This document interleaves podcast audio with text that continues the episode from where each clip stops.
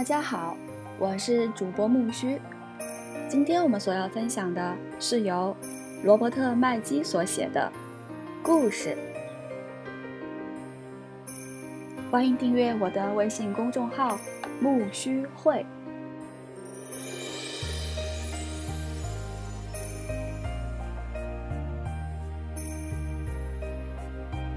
故事材质，观众纽带。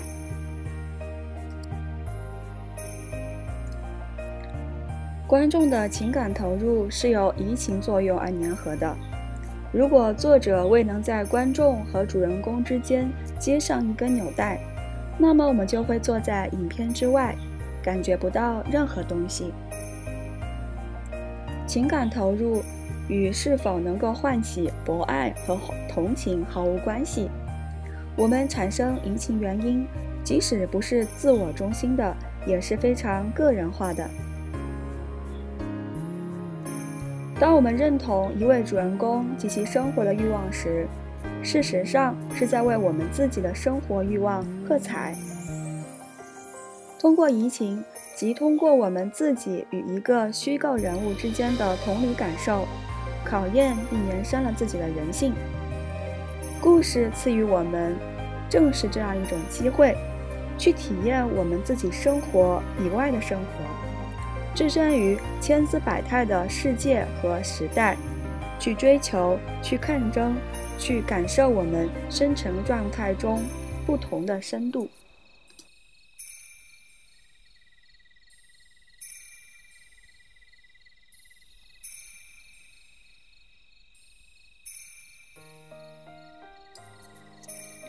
因此，移情是绝对的，而同情却可有可无。我们都遇到过不能引起我们同情的可爱的人。同理，一个主人公可以是招人喜欢的，也可以不是。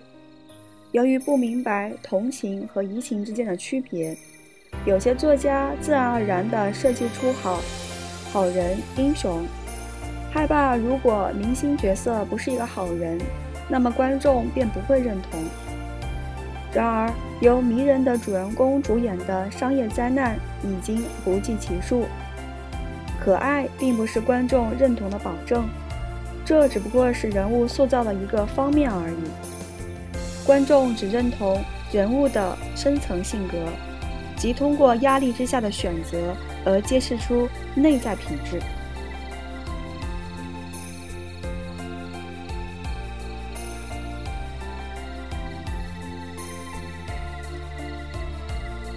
乍看起来，创造移情似乎并不困难。主人公是人，观众也是人。当观众昂首仰望荧幕时，他能看出人物的人性，感觉到自己也共享过这一人性，对主人公产生一种认同感，并一头扎进故事里。事实上，在伟大的作家手中，即使是最不能同情的人物，也能被赋予移情作用。例如麦克白，从客观上来看，他是那样的邪恶。他趁人熟睡之机屠杀了一位仁慈衰老的国王，而国王从来没有伤害过他。实际上，国王被害的当天，正准备要提升麦克白。麦克白随后又谋杀了国王的两个仆人，并降祸于他们。他杀死了自己最好的朋友，最后还派人暗杀了他敌人的妻子和幼儿。他是一个无情的杀人凶手。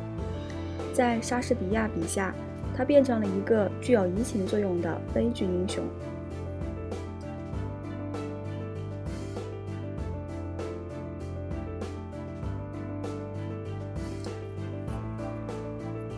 作者之所以能够做到这一点，是因为他给了麦克白一个良心。当他在独白中彷徨、痛苦的自责“我为什么要这样做？我到底是一个什么样的人”时，观众听着、想着：“什么样的？心怀负罪感，就像我一样。我一想到要干坏事儿，感觉就很不好。”如果真干了，感觉就更坏了。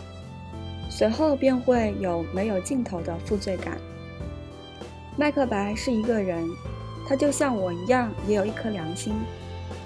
事实上，我们是如此的为麦克白痛苦挣扎的灵魂所牵扯。在高潮处，当麦克德夫将他斩首时，我们感受到的是一种悲剧性的失落。麦克白令人心颤地展示了作者的神力，在一个本应可比的人物内心找到了一个移情中心。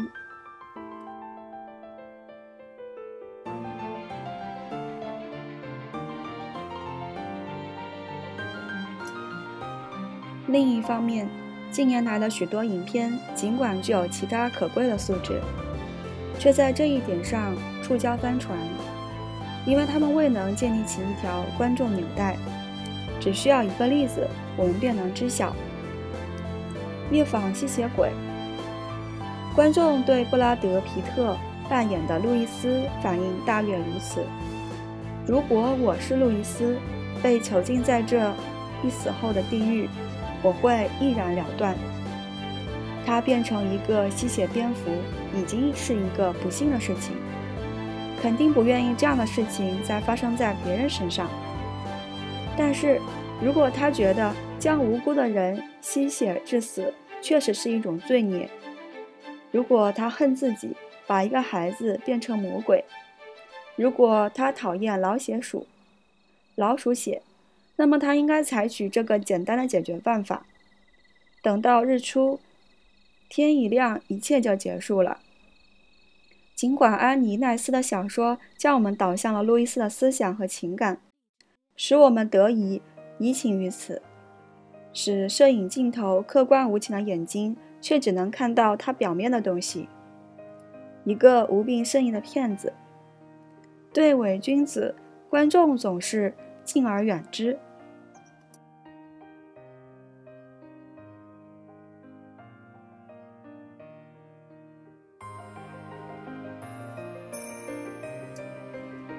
第一步，当你坐下写作时，冥思便开始了。如何开始？我的人物该做什么？你的人物，实际上所有人物，在追求任何欲望的过程中，在故事的任何时候，总会采取从他自己的主观视点来看最小的保守行动。所有的人类都是如此，人性从根本上而言都是保守的。实际上，这是大自然的规律。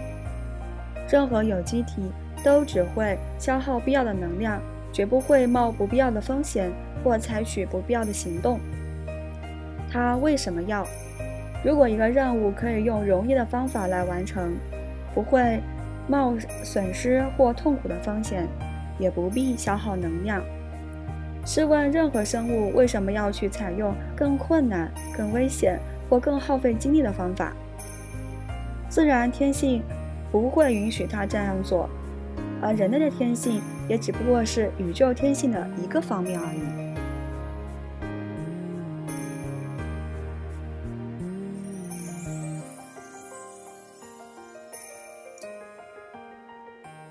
在生活中，我们经常看到有人或动物表现出似乎没有必要的，或是愚蠢的极端行为。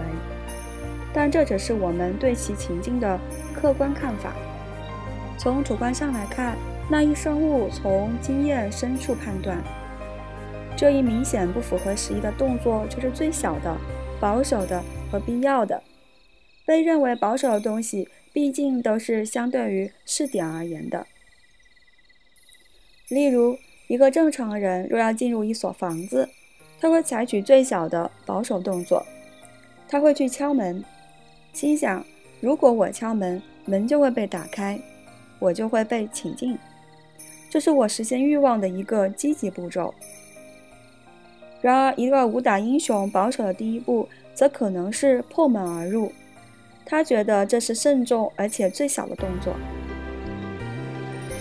什么东西是必要而又最小和保守的？是相对于每一个人物在一个特定的时刻的试点而言的。例如，在生活中，我对自己说：“如果我现在过马路，那辆车的距离足以让司机及时看见我。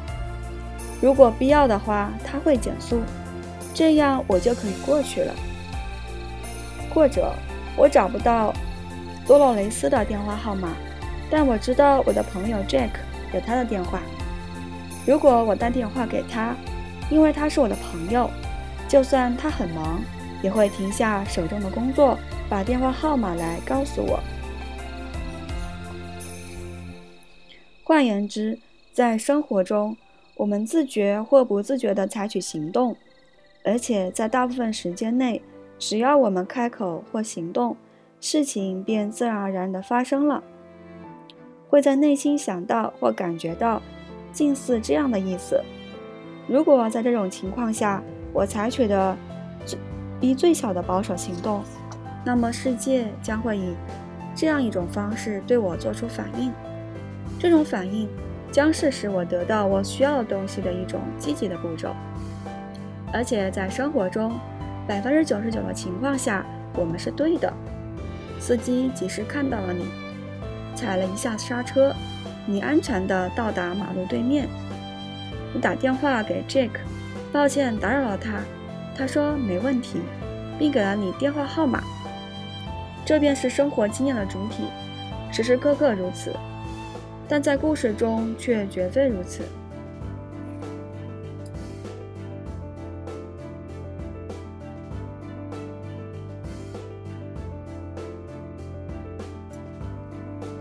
故事和生活之间的重大差异是，在人类的日常生存状态中，人们采取行动时，总是期望得到世界的某种有效反应，而且总能或多或少地得到他们所期望的东西；而在故事中，这些日常生活的细枝末节则被扬弃。在故事中，我们将精力集中于那一瞬间。也仅仅是那一瞬间，人物在那一瞬间采取行动，期望他的世界做出一个有益的反应，但其行动的效果却是引发了各种对抗力量。人物的世界所做出的反应，要么与他的期望大相径径庭，要么比他期望的反应更加强烈，要么两者兼有。我拿起电话拨通杰克，说：“对不起，打扰你了。可是我找不到多洛雷斯的电话，你能不能？”他大叫道：“多洛雷斯，多洛雷斯，你竟敢管我要他的电话！”说着，啪的一声挂断了电话。于是，生活便突然变得趣味盎然了。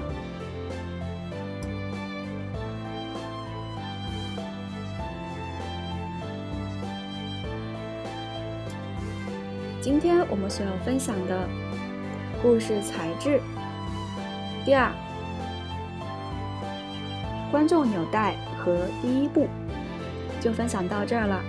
下一期我们所要期待的是故事材质、人物世界。